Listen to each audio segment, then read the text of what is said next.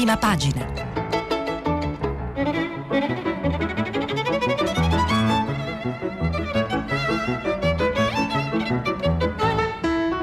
Questa settimana i giornali sono letti e commentati da Carlo Bonini, vice direttore del quotidiano La Repubblica. Per intervenire telefonate al numero verde 800 050 333.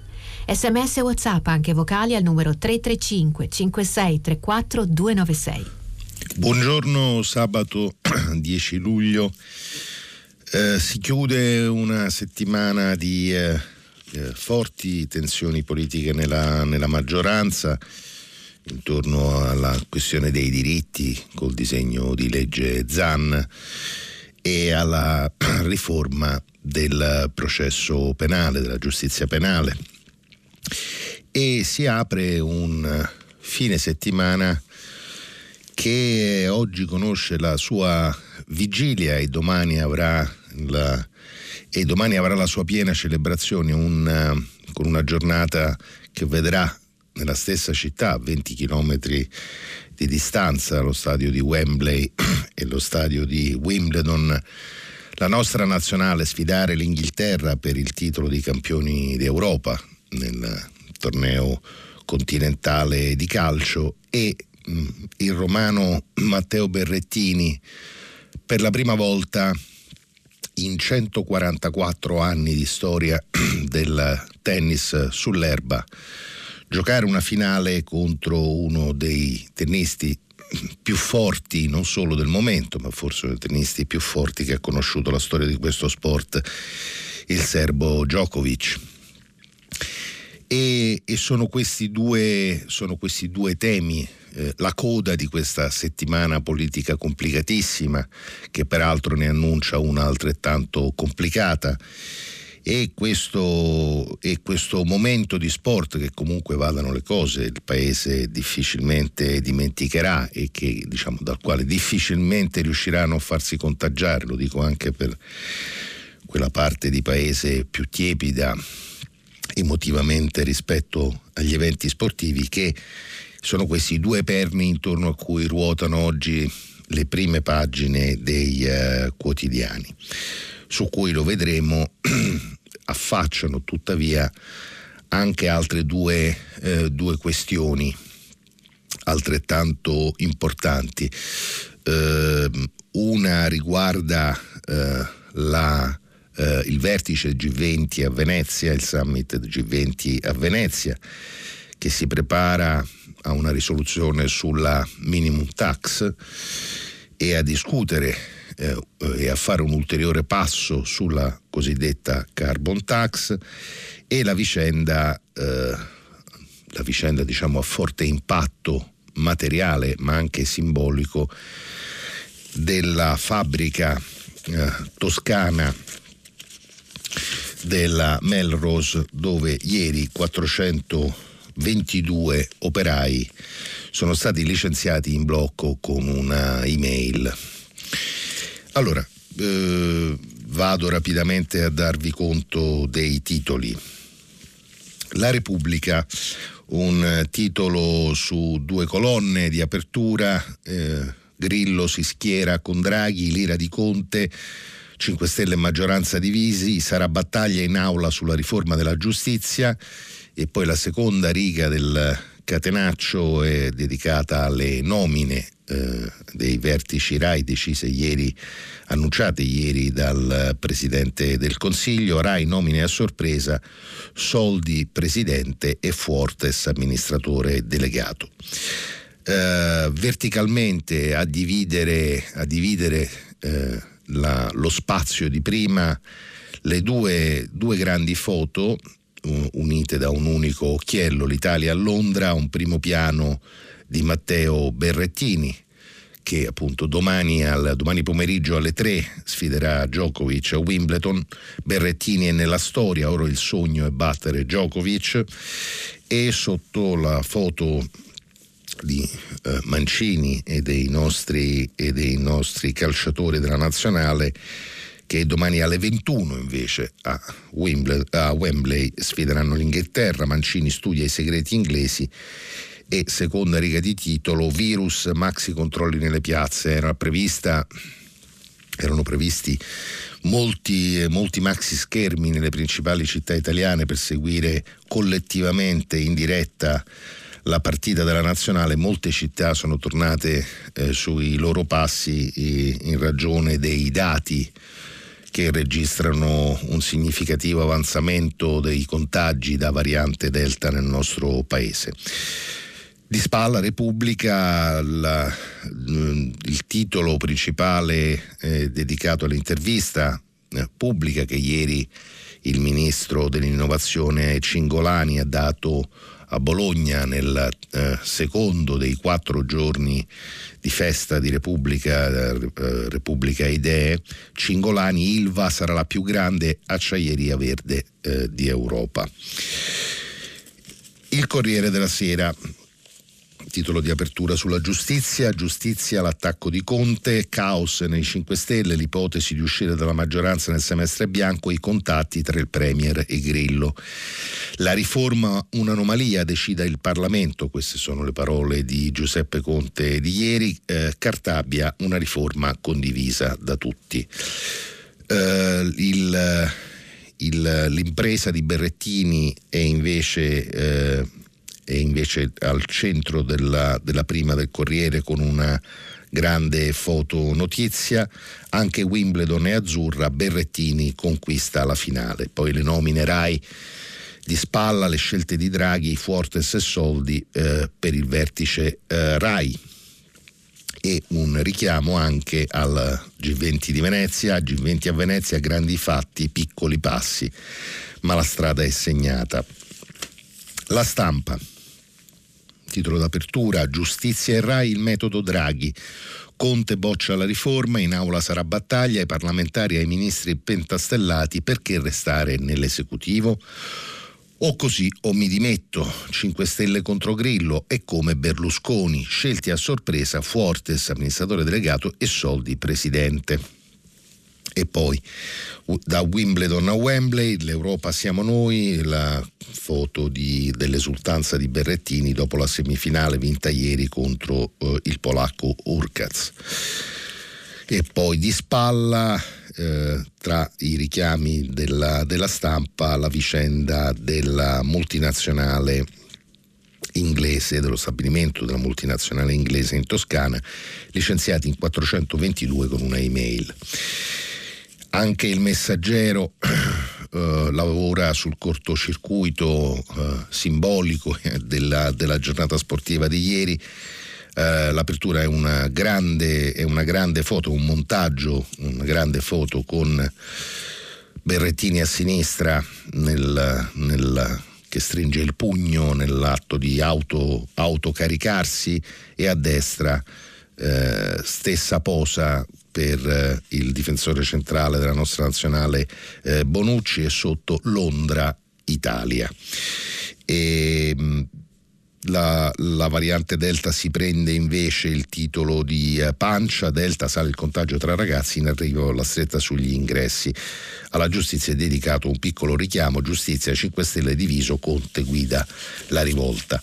Il sole 24 ore, l'apertura è dedicata a tutte le misure del decreto sostegni bis, incentivi auto, fisco, lavoro e prezzi, mentre il titolo di eh, centropagina è sul G20 a Venezia. Al G20 l'Europa chiede la svolta sul clima, subito una carbon tax globale.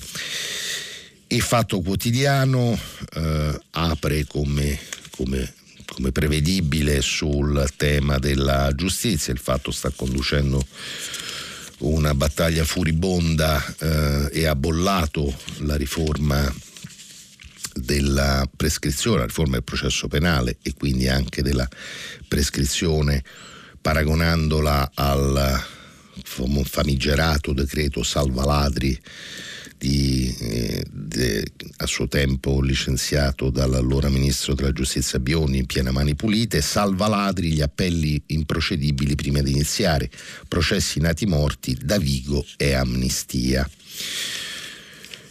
Il domani eh, invece dedica la copertina al, temi, al tema, a uno dei temi al centro dell'agenda del G20 a, a Venezia, cioè quello della minimum tax, con un lungo, con un lungo articolo di copertina Amazon ha già la soluzione per aggirare la tassazione globale sulle multinazionali. Il progetto per fermare l'illusione sostenuto dai ministri dell'economia del G20 non colpisce il gigante della logistica, la sua struttura è concepita per minimizzare il prelievo eh, fiscale. E poi eh, un commento di Piero Ignazzi, finalmente il PD ha trovato il coraggio di rischiare il voto in aula sul DDL Zan. Il foglio apre utilizzando una costruzione simile a quella che abbiamo visto sulla stampa eh, e con una citazione del Candide di Voltaire. L'Italia, le meilleur du monde possible. Eh, cosa tiene insieme Wembley, il Gran Berrettini, la giustizia Draghi, le nomine Rai, forse nulla o forse qualcosa sì, un nuovo algoritmo e una nuova e volterriana consapevolezza che l'Italia ha di se stessa. Il giornale eh, Titolo di apertura Conte non conta più, eh, Occhiello giustizia letale, Grillo lo umilia, il PD lo smentisce, Draghi lo ignora, l'ex premier all'angolo minaccia, ma i 5 Stelle ormai sono lo sbando. Catenaccio nominerai Super Mario tira dritto e fa arrabbiare tutti. L'editoriale del direttore Augusto Minzolini dedicato alle, alle vicende e alle scelte che in queste ore stanno dividendo i 5 Stelle barricati nel palazzo e poi invece la, la foto di centropagina Berrettini in finale e nella uh, storia. Libero. Scontro sulla giustizia, Conte vuol far fuori Draghi. Eh, l'ex premier avverte presto per cantare vittoria sulla riforma in Parlamento vedremo. Gli onorevoli 5 Stelle sono con lui e anche i magistrati minacciano di boicottare le nuove norme.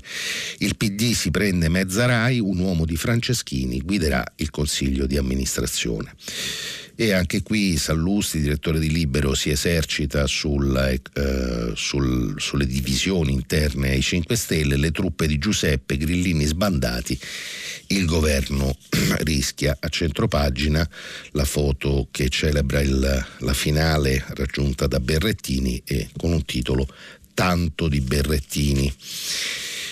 Il manifesto invece sceglie come apertura eh, il titolo sfondato nella grande foto eh, che, che, è quello, come vi accennavo, del eh, ben servito della multinazionale inglese Melrose agli operai fiorentini della GKN di Campi Bisenzio. C'è questa immagine dell'ingresso della fabbrica e il titolo Le scienziati in blocco. Il mattino i troppi focolai delle vacanze, Campania e fuga dai vaccini, variante Delta sui contagi tra i ragazzi, studentessa napoletana bloccata a Malta, stretta sugli ingressi in Italia, positivi tre giornalisti RAI al seguito della nazionale. Di spalla, riforma giustizia, sale la tensione, Conte strappa e punta alla crisi. Il riformista giustizia, crisi di nervi dei 5 Stelle, Conte Manettaro contro la riforma, PD ma quando lo molli e poi di spalla invece una eh, grande foto del nuovo del nuovo amministratore delegato uh, RAI, uh, Fuortes, la proposta di Draghi, un altro schiaffo al populismo, Fuortes verso la guida della RAI. La verità, la verità apre su una vicenda giudiziaria che riguarda il, il processo il, il celebrato processo al, a, all'ENI a Milano, chiuso con una serie di assoluzioni. Il, il titolo Il gioco delle tre carte dei PM che stava per incastrare Eni, le prove che la riformetta Cartabia non basta. E poi eh, al centro, il titolo di centropagina, ricatti e speculazioni nella guerra del vaccino. Berrettini finisce invece in fogliettone con un titolo Il mistero dei patrioti che rinascono nel pallone a dispetto di individualismo, globalizzazione ed eurocrazia. Eh, avvenire, quotidiano dei vescovi, titolo è Allerta Delta, Timori per il tifo nelle città, niente maxi schermi e misure anti-affollamento. Pfizer chiede l'autorizzazione per la terza dose di vaccino. USA e UE frenano. Grande foto di Berrettini anche sulla prima pagina di Avvenire, finale a Wimbledon, Berrettini da record. E poi a centropagina riduzione delle emissioni, il, G, il G20 assume eh, l'impegno. Il tempo quotidiano di Roma, la busta su Berrettini, a Wimbledon Berrettini fa la storia, il titolo invece di apertura a tutta, a tutta pagina, Draghi regala la guida RAI al PD. La montagna partorisce un topolino, tutti i poteri a Fuertes, manager del Teatro dell'Opera di Roma, uomo di Veltroni e Franceschini. Questo, questi i titoli. E allora io comincerei eh, da Berrettini. Eh, comincerei da Berrettini leggendovi quello che scrive sulla prima pagina di Repubblica Dario Crestodina. Aspettavamo Yannick Sinner, per adesso è arrivato Matteo Berrettini, con il suo passo tranquillo da gigante gentile, da non predestinato. Ha preso nelle sue mani la storia, si è issato sulla piazza verde un po' spelacchiata del Vaticano eh, tennistico. Scusatemi, ma la questo Crestodina sulla Repubblica si è issato. Eccoci qua.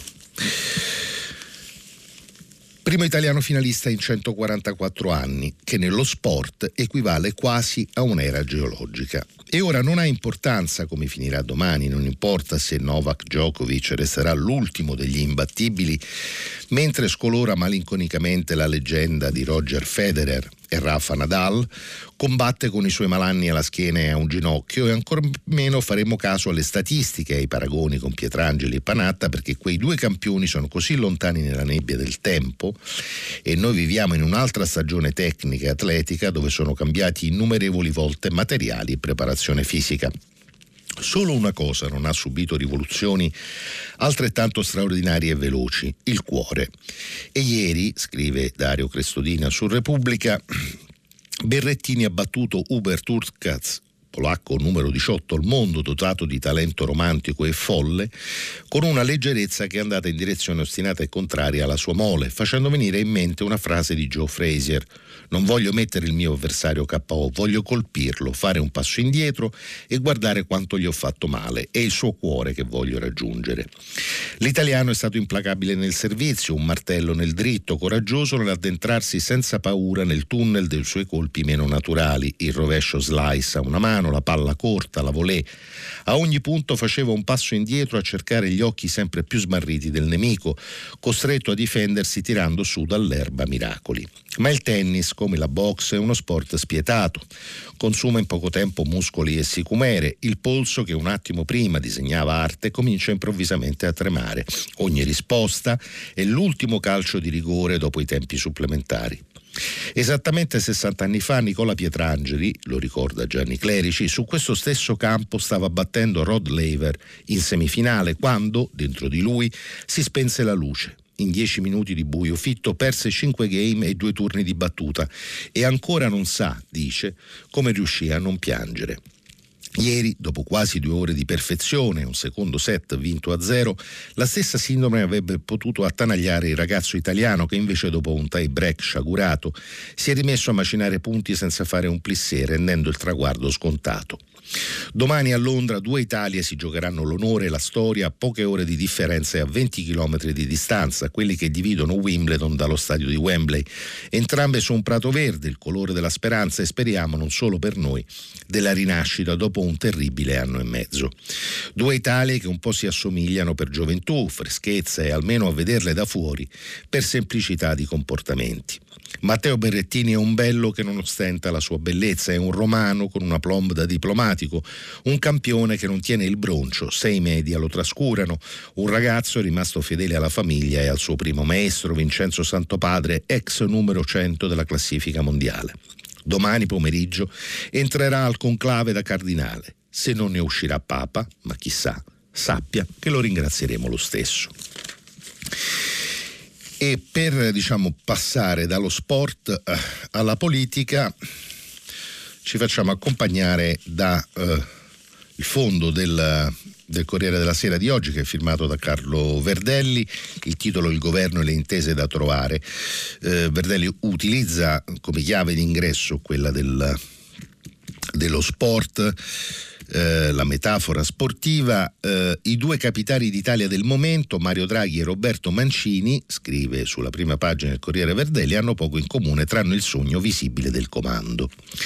Entrambi sono al centro delle rispettive squadre, attorniati da un gruppo di collaboratori affaccendati a realizzarne i piani, con primari felici di esserlo e votati alla causa con scrupolosa dedizione. L'Italia di Mancini è attesa da una finale a Londra dopo un percorso felice che ha affratellato il paese come non succedeva dai tempi del primo lockdown e dai balconi con il consolatorio andrà tutto bene. Anche l'Italia di Draghi prosegue Verdelli, ha già segnato molti punti a favore e neanche cinque mesi di vita, dalla vittoria nel primo tempo contro il Covid, ma molta attenzione alla ripresa anche nel senso di variante Delta, ha ritrovato ascolto e moltiplicato rispetto nel consesso internazionale. La differenza principale tra i due capitani del momento è che il commissario tecnico della nazionale di calcio si appresta a concludere la sua missione per poi godersi meritatissime vacanze. Il presidente del Consiglio invece è atteso da una lunga estate, poi un lungo autunno e poi un lungo inverno, dove dovrà dare continuità alla buona semina fin qui realizzata e assicurarsi che i frutti attesi consegnino un futuro degno delle speranze e anche dei bisogni di una comunità approvata da un anno e mezzo di paralisi, da una povertà crescente da un'ansia di non riuscire più a farcela che lo sblocco dei licenziamenti inevitabilmente sta facendo lievitare. È certo che Mario Draghi, premier d'acciaio e di reputazione d'oro, potrà continuare a contare sull'operosità e la lealtà estrema dello staff che si è scelto per presidiare i gangli cruciali del potere e quindi delle decisioni sui ministri che ha preteso per accettare la sfida. Squadra coesa intorno al leader dal primo giorno a sempre. La variabile è rappresentata piuttosto dalla maggioranza parlamentare che lo sostiene. Un elastico teso allo spasmo tra forze politicamente antitetiche, con valori conflittuali quando, quando non divergenti e con leader, alcuni di loro almeno, che sembrano spesso sul punto di forzare il gioco sapendo che tanto il giocattolo non può rompersi, pena la dannazione eterna di chi se ne dovesse mai assumere la responsabilità. C'è un futuro immediato senza Draghi? si chiede Verdelli sul Corriere della Sera. L'Europa capirebbe? Continuerebbe a dargli il credito che ci sta concedendo? Tre no ed è più che un sospetto.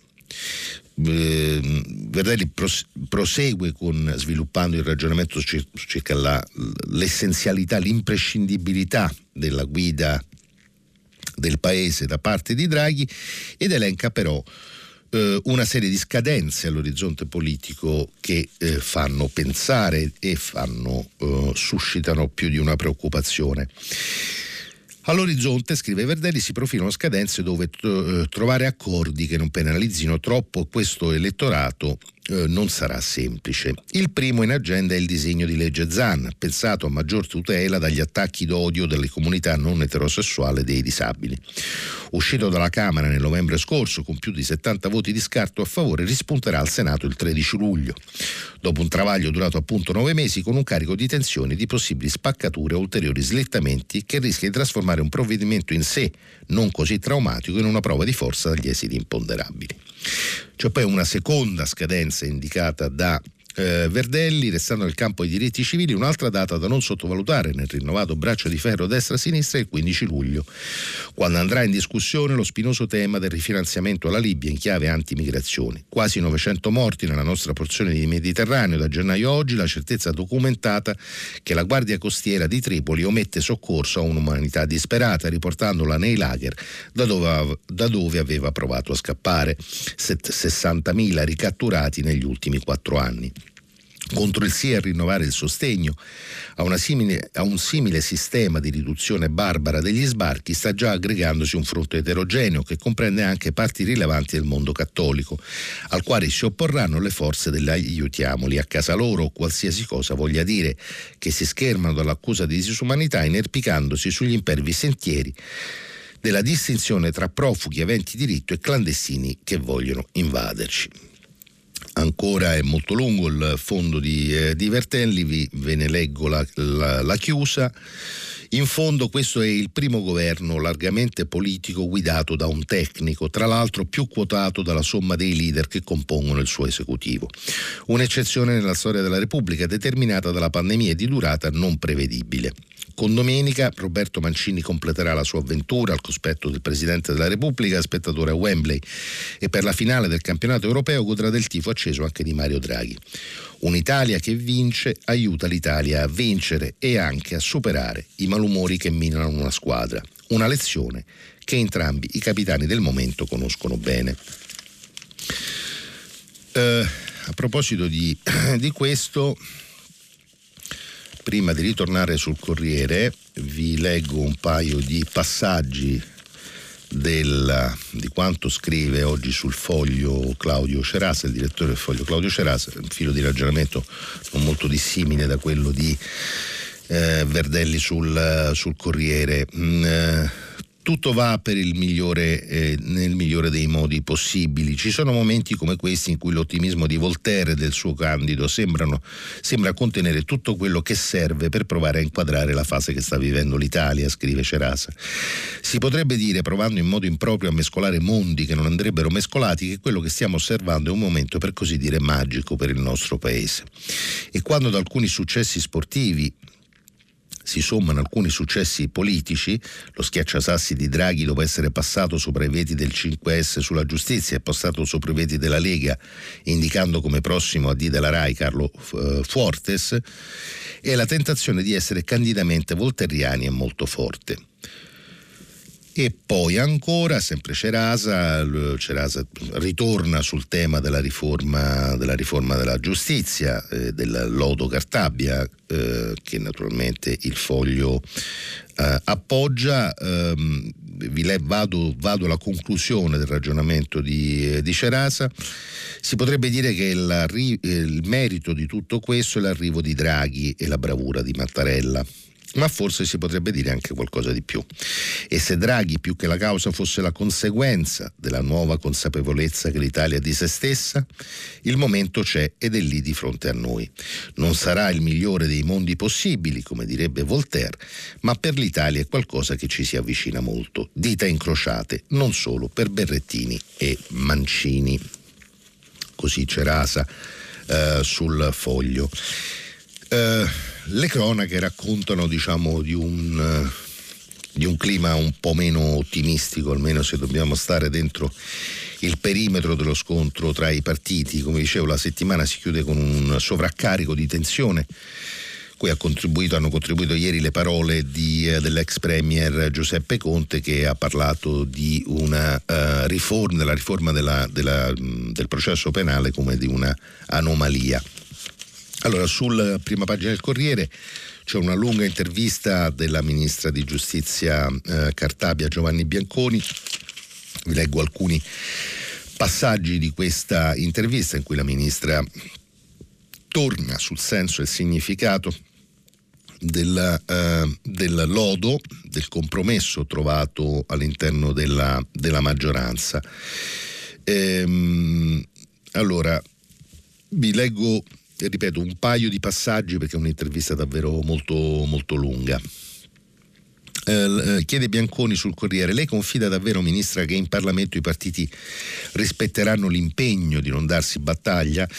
Ripartiamo dai fatti, dice la Cartabia. Il primo giorno di questo governo tutte, dico tutte le forze politiche di maggioranza, compreso il 5 Stelle, hanno sottoscritto un ordine del giorno impegnandosi a modificare la riforma del 2019, che peraltro era animata dal giusto obiettivo di limitare la prescrizione dei reati e dei processi troppo frequenti in Italia ma lo ha fatto con un intervento a detta di molti, anche mio, sbilanciato, trascurando il diritto degli imputati alla ragionevole durata del processo, che è un principio costituzionale di civiltà giuridica. È vero che il greco, organo anticorruzione del Consiglio d'Europa, ha richiamato l'Italia per l'alto numero di prescrizioni, ma l'Italia è anche di gran lunga il paese con il più alto numero di condanne della Corte europea dei diritti dell'uomo per violazione della ragionevole durata del processo. 1202 dal 1959 ad oggi, 1202 condanne. Al secondo posto c'è la Turchia, doppiata con 608. Su temi così importanti e complessi bisogna avere l'onestà intellettuale di leggere i dati nell'insieme. Quanto alla lealtà futura, le forze politiche conoscono bene gli impegni presi con l'Europa e le scadenze. Mi auguro che il senso di responsabilità dimostrato da tutti i ministri prevalga su ogni altra considerazione nell'interesse del Paese. C'è un altro punto di questa intervista che mi, mi tengo a sottolinearvi eh, ed è questo. Eh, ruota intorno appunto al tema della prescrizione, adesso poi ci arriverò subito quanto scrive Davigo eh, con voce dis, eh, dissenziente rispetto al giudizio complessivo che viene dato alla riforma, qualcuno ha già paventato rischi per il processo sulla strage del Ponte Morandi. La, la, domanda di Bianconi alla ministra, questa intervista sul Corriere della Sera, fa riferimento al rischio che appunto anche un processo importante come il, quello per la strage del Ponte Morandi possa eh, subire il meccanismo dell'improcedibilità non riuscendo ad arrivare eh, a compiere l'intero percorso nelle scadenze indicate dalla, dalla riforma. E, e dice la Cartabia non c'è ragione di preoccuparsi, intanto questa disciplina si applicherà per i reati commessi dopo il 1 gennaio 2020, gli stessi a cui si applica l'attuale legge sulla prescrizione, ma soprattutto la riforma prevede che i processi per reati gravi e complessi abbiano garanzie e tempi più lunghi per celebrare ogni grado con la possibilità di proroghe e sa a Genova in quanto tempo si celebrano mediamente in appello i processi? Meno di due anni. A Roma l'appello di un caso complesso come Mafia Capitale è stato celebrato in poco più di un anno. La Cassazione ha impiegato meno di un anno per la pronuncia sulla strage di eh, Viareggio un ultimo, un ultimo, punto dell'intervista, un'ultima domanda. Cosa risponde a chi ha definito la sua riforma un placebo anziché un vaccino? Chiede Bianconi e la Cartabbia risponde dico di leggere con attenzione tutto il testo, non solo la prescrizione. Questa riforma è un vaccino proprio perché sveglia gli anticorpi del sistema immunitario della giustizia che ha al suo interno forze straordinarie che devono essere messe nelle condizioni di operare al meglio. Uh, chiudo la pagina sulla giustizia dandovi rapidamente lettura di quanto scrive un ex presidente della Corte Costituzionale, Giovanni Maria Flick, sulla stampa, e quanto scrive Davigo e, e anche quanto scrive Francesco Bei su Repubblica. Rapidamente. Flick sulla stampa. Sembra una condanna, ma ogni volta che nel nostro paese si apre la discussione sulle proposte di riforma della giustizia ci si accapiglia sulla prescrizione. È successo in passato e sta accadendo oggi. La polemica nasce da un errore di fondo. Si ritiene infatti che la durata eccessiva dei processi dipenda dalla volontà di eh, allungare i tempi, puntando appunto alla prescrizione non dalla disorganizzazione degli uffici giudiziari che sono la vera causa dei tempi lunghi. L'errore nasce a sua volta da un problema di prospettiva. La prescrizione non è un'arma nelle mani del reo per sfuggire alla condanna, ma uno strumento a tutela dei cittadini contro gli effetti delle allungaggini della giustizia. È lo Stato che deve organizzarsi in modo da garantire la ragionevole durata del processo prevista dalla Costituzione. Questo è un punto importante, spesso sottovalutato nel dibattito pubblico perché non sono le parti con le loro scelte a doversi far carico della durata del processo. Le parti devono essere libere di decidere la strategia processuale che ritengono migliore per loro. È l'amministrazione della giustizia, con le sue regole e la sua organizzazione, a doversi preoccupare dell'efficienza del sistema. Spiace che l'enfasi sulla prescrizione abbia finito per oscurare altri punti della proposta uh, Cartabia, così flick sulla uh, stampa. Vi dicevo uh, della facciamo riferimento a Davigo, Davigo ex magistrato, oggi in pensione e editorialista del Fatto Quotidiano. Uh, scrive Davigo sul, sul fatto. Uh, poiché i nuovi processi che arriveranno in appello andranno in coda a quelli pendenti, per quasi tutti scatterà l'improcedibilità. Sostanzialmente si avranno gli effetti di un'amnistia senza neppure i benefici che le amnistie avevano di eliminare i processi, perché comunque dovranno essere celebrati tutti i giudizi di primo grado. Quindi eh, eh, Davigo sostiene che gli effetti materiali della riforma produrranno un'amnistia mascherata. E si chiede perché dunque questa scelta? Forse si pensa a una normativa transitoria che renda applicabili le nuove disposizioni solo dopo la drastica riduzione delle pendenze in appello. Può anche darsi che essendovi una larga maggioranza si pensi a un'amnistia per azzerare la pendenza delle corti d'appello. Così però si radicherà ancora di più l'idea che chi non cerca di guadagnare tempo è uno sciocco e quindi si affosserà definitivamente la possibilità di funzionamento del processo penale. In ogni caso, un'eventuale amnistia e il rinvio dell'entrata in vigore di queste disposizioni presuppongono l'idea che nel frattempo vi sia un forte calo delle impugnazioni, in modo da ridurre la pendenza dei corti eh, d'appello. Allo Stato però questa rimane un'illusione dal momento che le proposte di modifica dell'appello non sembrano tali da ridurre in modo considerevole il numero degli atti di appello. Forse la reale spiegazione può essere ricercata nella convinzione della classe dirigente che l'Italia non possa reggere una giustizia seria, cioè in altri termini che non possa essere un paese serio. Credo invece che questo nostro paese sia anche pieno di persone per bene che rispettano la legge e che prima o poi potrebbero pure seccarsi di vedere che chi invece le leggi le viola se la cava quasi sempre. Così da Vigo sul Fatto Quotidiano. In coda, rapidamente, eh, due editoriali, quello di Bay sulla, eh, su Repubblica, eh, che prova a dare una lettura politica del, degli effetti dello scontro interno ai 5 Stelle sulla riforma della giustizia. Giuseppe Conte, scrive Bei su Repubblica, ieri è uscito finalmente allo scoperto con il suo no alla riforma Cartabia, confermando così le indiscrezioni riportate da questo giornale riguardo una forte ostilità rispetto al compromesso uscito dal Consiglio dei Ministri. Un no pronunciato in maniera prudente e tuttavia rumorosissimo, destinato a produrre per cerchi concentrici numerose e importanti conseguenze eh, le elenca. La prima naturalmente riguarda il rapporto con Mario Draghi, il leader in pectore dei 5 Stelle, ha lasciato che i suoi ministri trattassero per giorni una via d'uscita politica alla contestatissima riforma Bevona Fede e, una volta conquistato l'obiettivo, Conte li ha sconfessati. Avevano ottenuto poco o tanto, tutto è opinabile, scrive Bei, ma un giurista come l'ex premier non può non vedere che la prescrizione per i reati dei colletti bianchi scatta ora dopo tre anni in appello, erano due, e dopo 18 mesi in Cassazione, erano 12 e in caso di stop al procedimento penale il giudice civile può comunque decidere che vi siano risarcimenti per le vittime.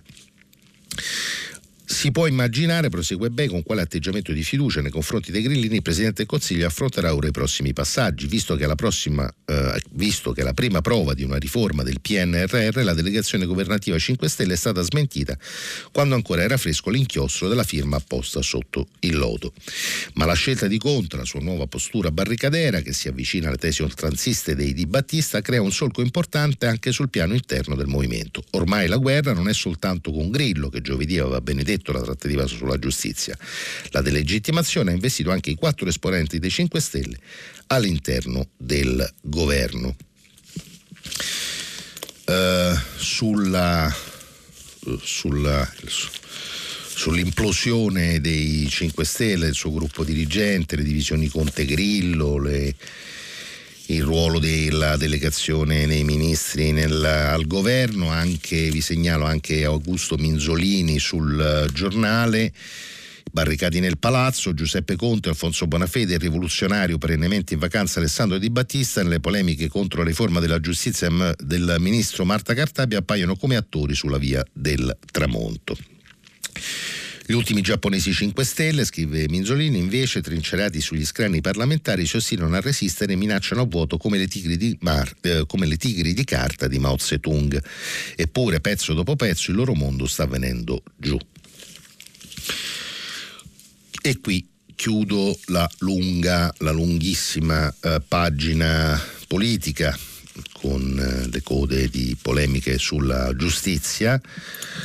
Eh, vi segnalo su tutti i giornali eh, l'ampio spazio dedicato ai profili, eh, ai ritratti dei nuovi eh, vertici RAI che come avete sentito eh, con, spiazzano, spiazzano, il centrodestra. Eh, che accusa, che accusa il primo ministro di aver come scrive libero consegnato addirittura la RAI nelle mani del PD questo diciamo perché la colpa di un manager di grande, di grande levatura culturale come Fortes sarebbe quello di essere stato di essere persona apprezzata dal ministro Franceschini. E quindi vi invito direttamente a a leggere i ritratti queste, del nuovo presidente del nuovo, del nuovo amministratore delegato della RAI, perché io mi prenderei il tempo che resta per andare invece sul, sul tema, sui temi economici e della transizione e della transizione digitale e green. Come vi dicevo, eh, il manifesto apre sulla vicenda, sulla vicenda della, dei 422 licenziati con una, con una email. Vi leggo la cronaca che di questa, alcuni passi della cronaca che ne fa il manifesto per la firma di Riccardo Chiari. Eh, licenziati in 422 con una mail arrivata sulla loro PEC, meccanismo consentito dal Jobs Act. Le operai gli operai della GKN Driveline di Campi Bisenzio sono entrati comunque nello stabilimento di componentistica Auto che i padroni inglesi di Emenros vogliono chiudere dal primo pomeriggio di ieri sono in assemblea permanente, prendendo la decisione di presidiare la fabbrica giorno e notte. Anche fuori dai cancelli è stato subito organizzato un presidio di solidarietà sempre più partecipato, via via che la notizia viene data da radio e tv locali. Eh, la cronaca è molto lunga, le prese di posizione sia dei sindacati che del governo sono state molto nette eh, persino la Film CISL, come annota Riccardo Chiari sul manifesto, ha usato toni molto duri, un comportamento vigliacco senza rispetto per le persone e per il territorio, una modalità banditesca che condanniamo senza appello. Invece sul sole 24 ore, dal sole 24 ore vi leggo cosa sta accadendo al G20 eh, di Venezia. Ehm, L'Europa spinge per fissare una soglia, ne scrive Gianluca di Don Francesco sul Sole 24 Ore. L'Europa spinge per fissare una soglia minima di prezzo mondiale sulle emissioni di anidride carbonica.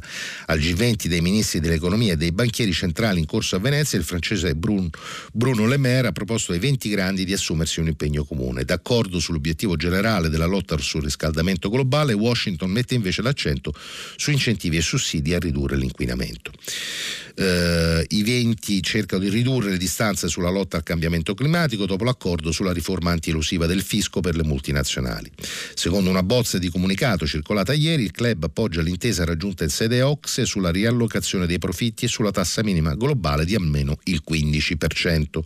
Le delegazioni sono al lavoro sul lessico del documento, ma l'avallo politico è scontato, salvo colpi di scena. Mi prendo gli ultimissimi secondi per segnalarvi la eh, bella intervista di, eh, del ministro Cingolani eh, su Repubblica in cui vengono tracciate le coordinate e la roadmap della nostra transizione green. Sono quattro, economia circolare, autonomia energetica delle aziende agricole, ciclo dei rifiuti, elettrificazione. Eh, nell'intervista Cingolani spiega anche qual è il destino immaginato per l'Ilva con l'elettrificazione dei eh, forni e la creazione della più grande acciaieria green verde d'Europa. Il tempo è finito e vi aspetto subito dopo una breve pausa pubblicitaria. Pronto, buongiorno. Buongiorno dottor Bonini, sono Livio, la chiamo da Belluno. Buongiorno. Volevo segnalarle una situazione particolare di un'azienda sì. che produce benissimo, che va benissimo e la collego insieme alle notizie che ha dato lei di, di licenziati per, via email. Un'azienda è l'ACC Email, è in provincia di Belluno, eh, deriva dalla vecchia Zanussi di una volta. Questa azienda ha prodotto 900.000 pezzi di compressori nei primi sei mesi di quest'anno produzione più 14% e sembra che venga chiusa. Viene chiusa perché? Perché non c'è nessuno che compra questa azienda, non c'è nessuno che si impegna a dare i soldi previsti dal decreto sostegno e, l'azienda si chiude. Sono 400 persone, 400 famiglie in una provincia che si sta spopolando sempre di più che perderanno il lavoro. È una situazione particolare, strana e il fatturato in questi ultimi tre anni, nonostante il grave 2020, il brutto 2020 che abbiamo passato tutti, è stato positivo e non si riesce a capire. I sindacati sono molto preoccupati, ovviamente le famiglie, tutti noi che abitiamo in questa provincia, e nessuno si muove. Eppure guardi, sottolineo una cosa particolare, in questa zona, cioè la CC di Meri, ci sono due ministri di questo governo, il ministro Franco, che è nato a Trichiana, e il ministro D'Inca che abita a Trichiana, che è un comune che fa parte del nuovo comune eh, di Borgo Valbelluna. E cosa si fa per questa gente? Dunque, io...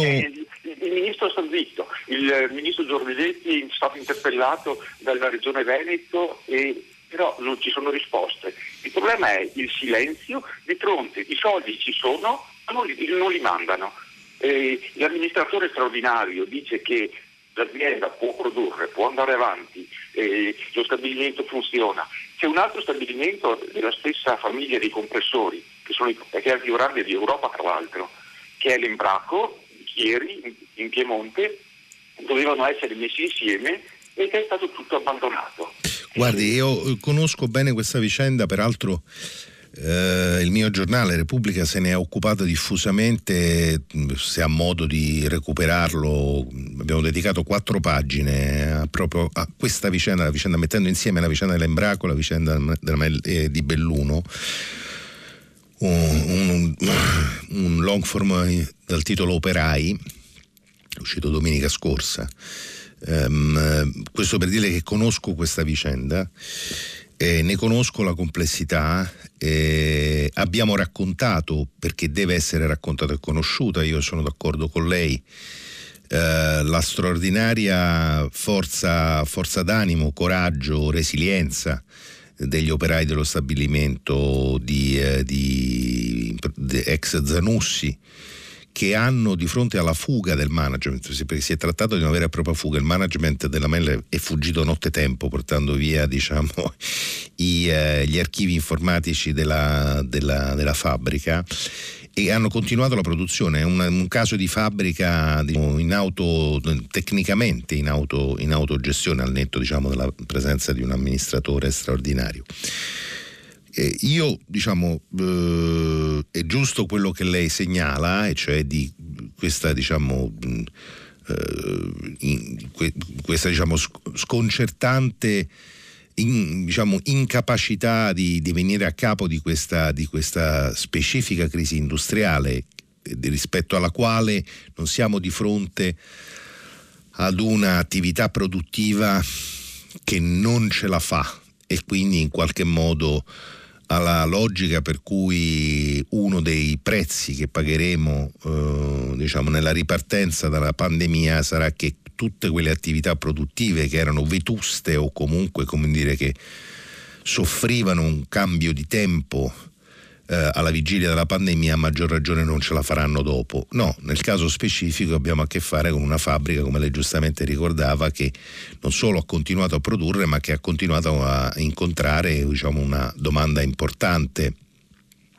da parte del mercato. Quindi io mi auguro, spero che, che, la, che la, diciamo, la, crisi, eh, la, crisi, di questa fabbrica possa essere soprattutto diciamo, incrociata con quella dell'Embraco a Torino, dove peraltro anche lì ricordo c'è un presidio permanente di operai eh, in piazza Castello. Um, eh, io mi auguro, voglio pensare, voglio sperare che di queste due crisi industriali si venga, si venga a capo e, e quindi la ringrazio della, della, telefonata, ma diciamo ecco, la conforto sul fatto che sono due crisi industriali non fuori dai radar dell'informazione, dell'informazione italiana.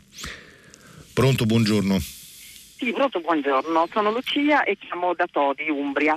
Eh, io volevo parlare dell'emergenza rifiuti, eh, nel senso che per degli anni ho abitato a Pisa e a Pisa era molto famoso eh, un, eh, una cittadina, cioè una, una, una, cittadina sempre nel comune di Pisa che si chiama Peccioli, che eh, ha gestito in maniera esemplare la sua emergenza rifiuti. A Peccioli è stata fatta, eh, io non sono un'esperta quindi non mi chieda delle cose troppo particolari perché non la conosco ma appunto volevo portarla alla sua attenzione ma non sono mm, eh, veramente esperta di questa cosa, però eh, ho saputo che lì è stata fatta una discarica eh, altamente moderna e tecnologica e eh, grazie eh, a questa iniziativa eh, del comune e anche del sindaco Renzo Macelloni, tutti i cittadini hanno partecipato alla ehm, all'azienda che gestisce i rifiuti, quindi l'emergenza rifiuti è diventata invece che un problema una ricchezza per la cittadina. Tra l'altro credo di aver letto un articolo, forse anche sul venerdì di Repubblica, non ricordo bene, ma mi ricordo di aver letto un articolo molto lungo su questa esperienza e lì eh, non solo eh, appunto hanno superato il criterio del not in my backyard, ma i cittadini hanno partecipato appunto a, questa, eh, a questo esperimento e eh, la discarica di Peccioli è diventata un luogo addirittura da visitare perché poi ci sono, sono state ehm, fatte delle sculture, è stata resa eh, più bella, io so addirittura che lunedì ci sarà un reading di Tony Servillo in questa, in questa discarica. Quindi voglio dire, questo è un messaggio che vorrei arrivasse alla Raggi e a, e a Zingaretti, si può fare una discarica bella, eh, innovativa, che addirittura porti ricchezza ai cittadini e che risolva il problema dell'emergenza rifiuti. È chiaro che la cosa non è così semplice, però se a Peccioli sono riusciti a fare una cosa così bella e innovativa che addirittura ha ricevuto dei riconoscimenti e che viene studiata in tutto il mondo, forse si può fare anche nel Lazio e si può fare anche in altri luoghi dove c'è un'emergenza rifiuti. Grazie. Allora, Lucia, eh, grazie, grazie, per la telefonata. Eh, che giustamente ricorda e segnala l'esistenza di esempi, esempi virtuosi ce ne sono, ce ne sono nel nostro, nel nostro paese. Mm, aggiungo alle sue considerazioni, ne aggiungo, ne aggiungo due. La prima, allora è evidente, ma questo diciamo, non, lo dico io questa mattina, ma diciamo, ce lo ripetiamo dai tempi delle, della prima grande emergenza dei rifiuti a Napoli, ormai di diversi anni fa parentesi, per la quale il nostro paese paga oggi ancora 120.000 euro al giorno di sanzioni. Mm? Chiusa, chiusa, parentesi. Ehm, all'Europa. Mm, dicevo, il tema dei rifiuti e del ciclo dei rifiuti e del fatto che i rifiuti possano essere una ricchezza, una ricchezza anche in termini economici per un paese o per una, una comunità piccola o grande che sia, diciamo, credo che sia ormai una, un dato di fatto acquisito nella, nella discussione pubblica. Il problema è che per mettere in piedi un ciclo virtuoso dei rifiuti è necessario non solo, diciamo, sono necessarie non solo uh, della buona volontà e un po' di tempo, ma è necessaria una forte capacità di eh, programmazione e, ehm, e una, diciamo, in qualche modo conseguenzialità nell'implementazione di un progetto.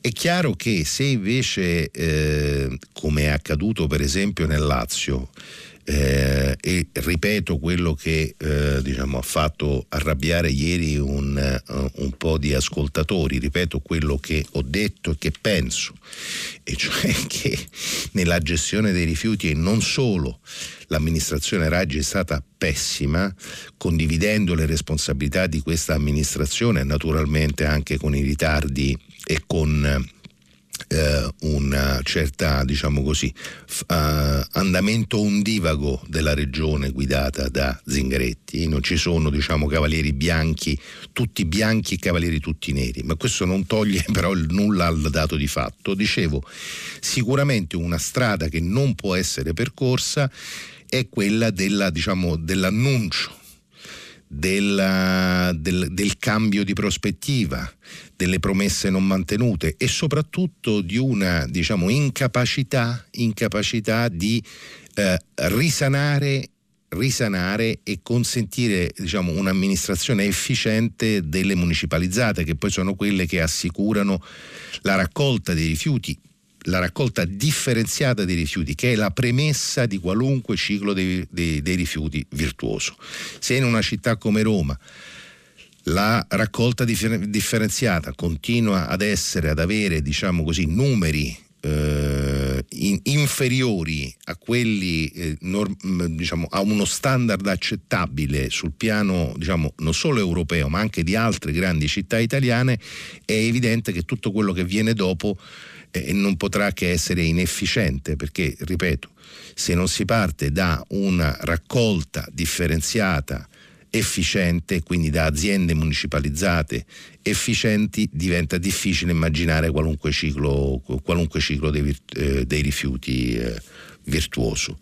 Eh, mi auguro, voglio anche qui pensare che nel percorso di eh, transizione al green e di innovazione una parte di questi fondi del PNRR verranno utilizzate anche per implementare i cicli virtuosi dei rifiuti e che in un quadro diciamo, che avrà delle risorse noi scopriremo o riscopriremo l'esistenza di classi dirigenti eh, capaci all'altezza della sfida che, che, che ci aspetta che non, è, non possiamo eludere perché i rifiuti sono una delle grandi questioni della contemporaneità e saranno una delle grandi questioni del nostro, del nostro futuro.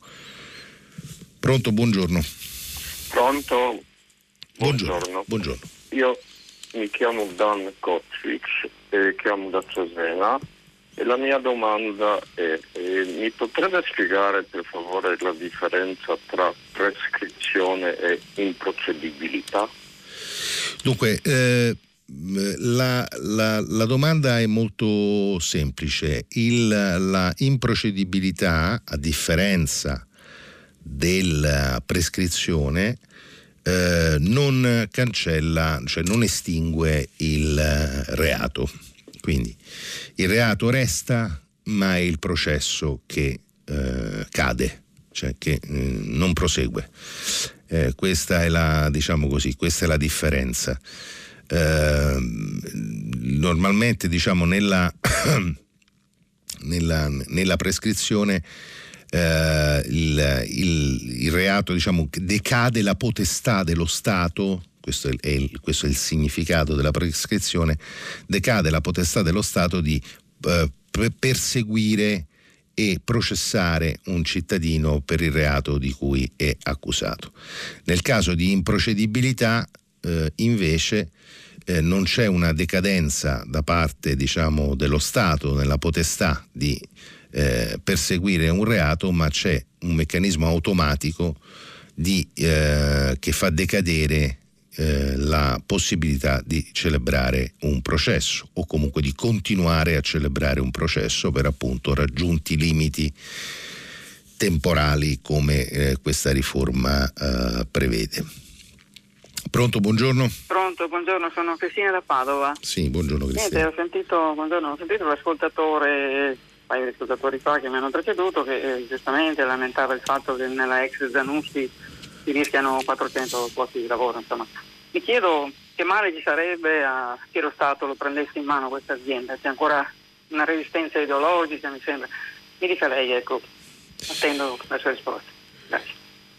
Ma diciamo, eh, il, tema, diciamo allora, il, tema, delle nazionalizzazioni, è, come lei sa, è un tema diciamo, intorno al quale ogni volta si torna a discutere, ogni qualvolta di fronte soprattutto diciamo, a crisi industriali importanti che riguardano settori merceologici o manufatturieri importanti. Eh, la, negli ultimi, diciamo, non dico negli ultimi anni, ma direi diciamo, ormai da, da diversi lustri, eh, la linea mh, del, del, del, governo, i governi che si sono avvicendati alla guida del paese, centrodestra, centrosinistra, governi tecnici, è sempre stata quella di cercare di ridurre il più possibile progressivamente la mano dello Stato nella, nelle attività di, di, impresa, ma questo diciamo è una, è una linea di politica economica che, che, ha una cornice continentale. Eh, no? Se, lei sa, sa, perfettamente che dire, esistono anche delle, esiste anche una normativa europea che impedisce l'impegno diretto eh, dello Stato eh, in modo diciamo in, in, modo decisivo in alcuni comparti e settori ai fini di tutelare diciamo, la, la, libera concorrenza all'interno, all'interno della, dello, spazio, de, dello spazio UE.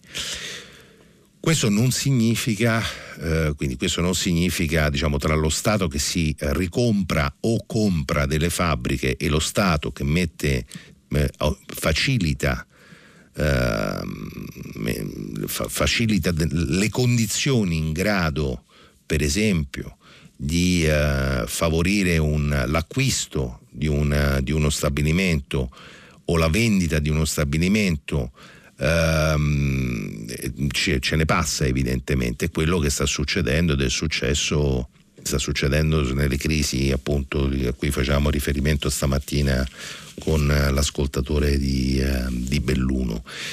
E, il lavoro che dovrebbe fare in questo governo è sta, il, ministro, il ministro Giorgetti.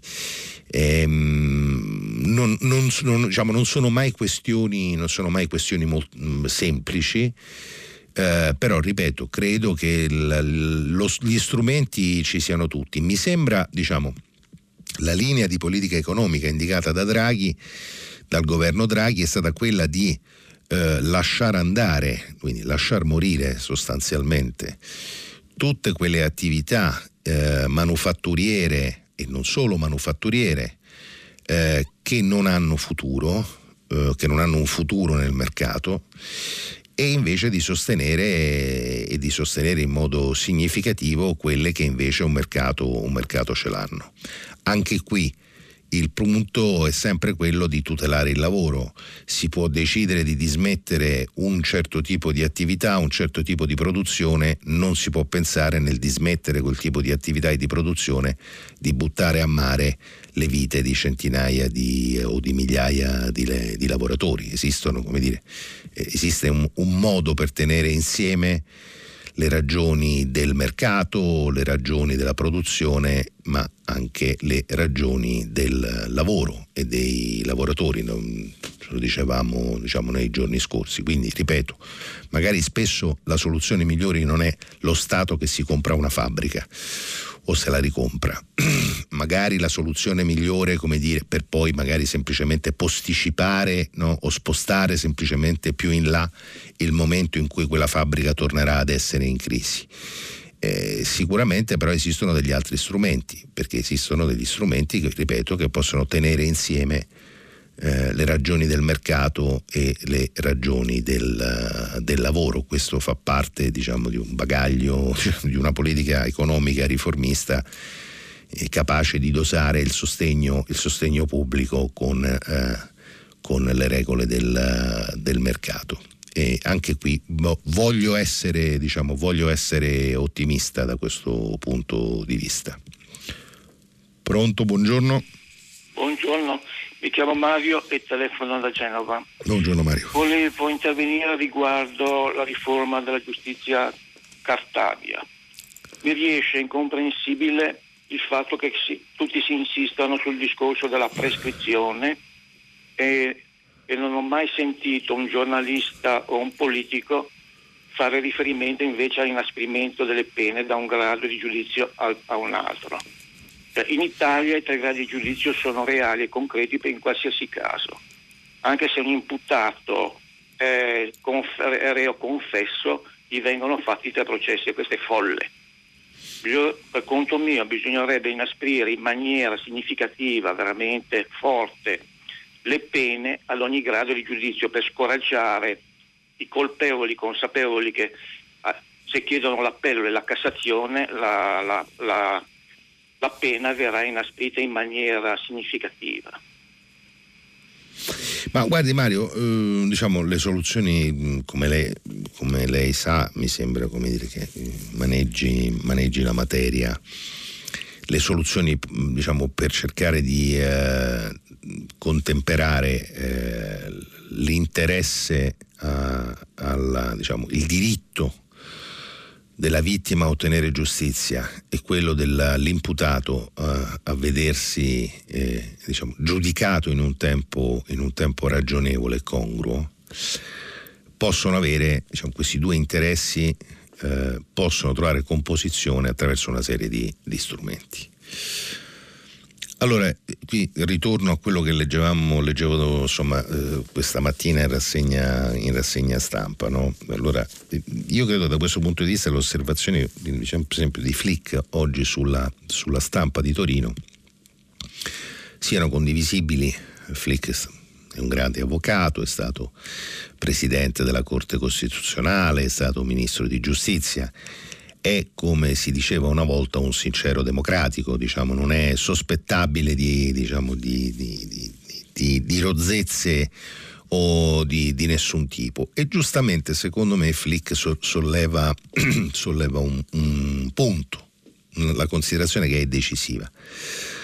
Allora, le ragioni per le quali nel nostro paese i processi durano un tempo irragionevole, io mm, guardi, oggi lo fa Repubblica, le cito dei, qualche, qualche, dato eh, sulla giustizia penale. Allora, la, sono dati che eh, forniti dal Council of Europe ehm, nel rapporto eh, che è stato pubblicato a Bruxelles eh, 24 ore fa o 48 ore fa.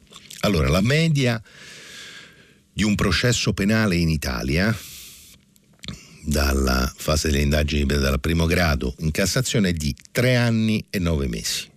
D'accordo? Questa è la media, tre anni e nove mesi. La media europea è di un anno. Quindi in Italia i processi durano quasi quattro volte il tempo della media dei processi europei.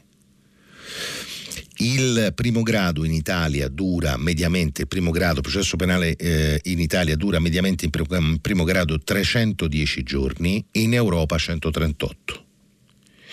In secondo grado dura 876 giorni mediamente, in Europa 143 in Cassazione 191 giorni, in Europa 143. Allora, eh, è evidente che è una situ- questa è una, una situazione non sostenibile. Ed è, io di questo sono convinto, per questo citavo Flick, che una delle ragioni fondamentali eh, per le quali diciamo, noi ci troviamo in questa situazione e che ci sono problemi anche di tipo strutturale che hanno a che fare con gli organici della magistratura, che hanno a che fare con l'edilizia, con l'edilizia giudiziaria, palazzi di giustizia eh, piccoli, inefficienti, malmessi, personale, personale diciamo, ausiliario eh, nel, nel campo della giustizia insufficiente. Ora, dobbiamo scommettere, dobbiamo scommettere sul fatto che eh, siccome, eh, siccome, la riforma è una delle precondizioni eh, dell'erogazione, nell'erogazione dei, del, del, del PNRR, dei fondi necessari al PNRR, una parte di quei fondi, come è perché diciamo, sono stati stanziati proprio per la riforma della giustizia, finiranno nell'assunzione di e come la Cartabia ha annunciato finiranno nell'assunzione di nuovi magistrati, nell'edilizia, nell'edilizia giudiziaria, quindi nuovi tribunali, nuovi uffici e nell'assunzione di personale eh, ausiliario. Um, non, c'è, diciamo, non c'è da questo punto di vista, noi possiamo anche continuare a manomettere o a riscrivere in chiave diciamo così, dissuasiva la, intervenendo sul diritto penale sostanziale o sul diritto penale processuale, ma fin quando, ripeto, fin quando eh, il, durata, la durata media dei processi è questa, fin quando, eh, glielo assicuro perché diciamo, mi sono occupato e mi occupo di queste vicende, fino a quando in un, un processo penale, le udienze di un processo penale a Roma per un, reati diciamo, non di particolare gravità, le udienze vengono aggiornate a sei mesi o a sette mesi, cioè si celebra un'udienza domani, si discute per un'ora in aula e l'udienza successiva viene fissata a sette mesi a otto mesi. Allora lei capisce che, come dire, oltre, fatto, oltre al venir meno, diciamo così, del senso della celebrazione di un processo che dovrebbe avere i criteri dell'immediat- dell'immediatezza e dell'oralità, e, e non c'è riforma della prescrizione che, che tenga. Allora, francamente, diciamo, o uno decide di rimanere chiuso dentro questa prigione, quindi niente prescrizione, processi che durano in eterno, giustizia che arriva a distanza di anni, eh, funzione della pena che si, se ne va, si va a farsi benedire perché come dire un conto è scontare la condanna per un reato che uno ha commesso due anni dopo tre anni dopo averla commesso un conto è scontarla do, sette, otto, nove, dieci anni dopo quando quel, quell'imputato sarà anche una persona diversa ecco, quindi io penso che la strada intrapresa dal governo sia una strada sia una strada condivisibile. E, e, mi auguro davvero che questi fondi che arriveranno col PNRR aiuteranno la, la giustizia, il servizio giustizia a rimettersi, a rimettersi in piedi. Pronto, buongiorno. Buongiorno, sono Franca e chiamo da Padova. Buongiorno Franca. Buongiorno, eh, la ringrazio per la competenza con cui argomenta le, le risposte che dà ai telespettatori. Eh, io non vorrei essere dilettantistica rispetto alla sua competenza, ma ascoltando gli argomenti di questa settimana, che sono stati tutti molto interessanti, mi è venuto un po' un, un'idea, uno, uno squarcio, diciamo così. L'Italia ha una sua formazione culturale molto importante, le persone che, si, che sono scolarizzate in, in, Italia vanno all'estero e hanno sempre un grande successo perché il bagaglio culturale che si portano evidentemente è importante. Però noi abbiamo bisogno di queste persone che sono andate all'estero perché abbiamo bisogno di tecniche nuove. Mi rifaccio alla telefonata di cui parlava poco fa sulle eh, discariche, sulla, sulla possibilità di inventare soluzioni che diventino risoluzione per quelli che sono i problemi che paghiamo. Quindi da un, da un disagio creare una possibilità di sviluppo o comunque la risoluzione del problema.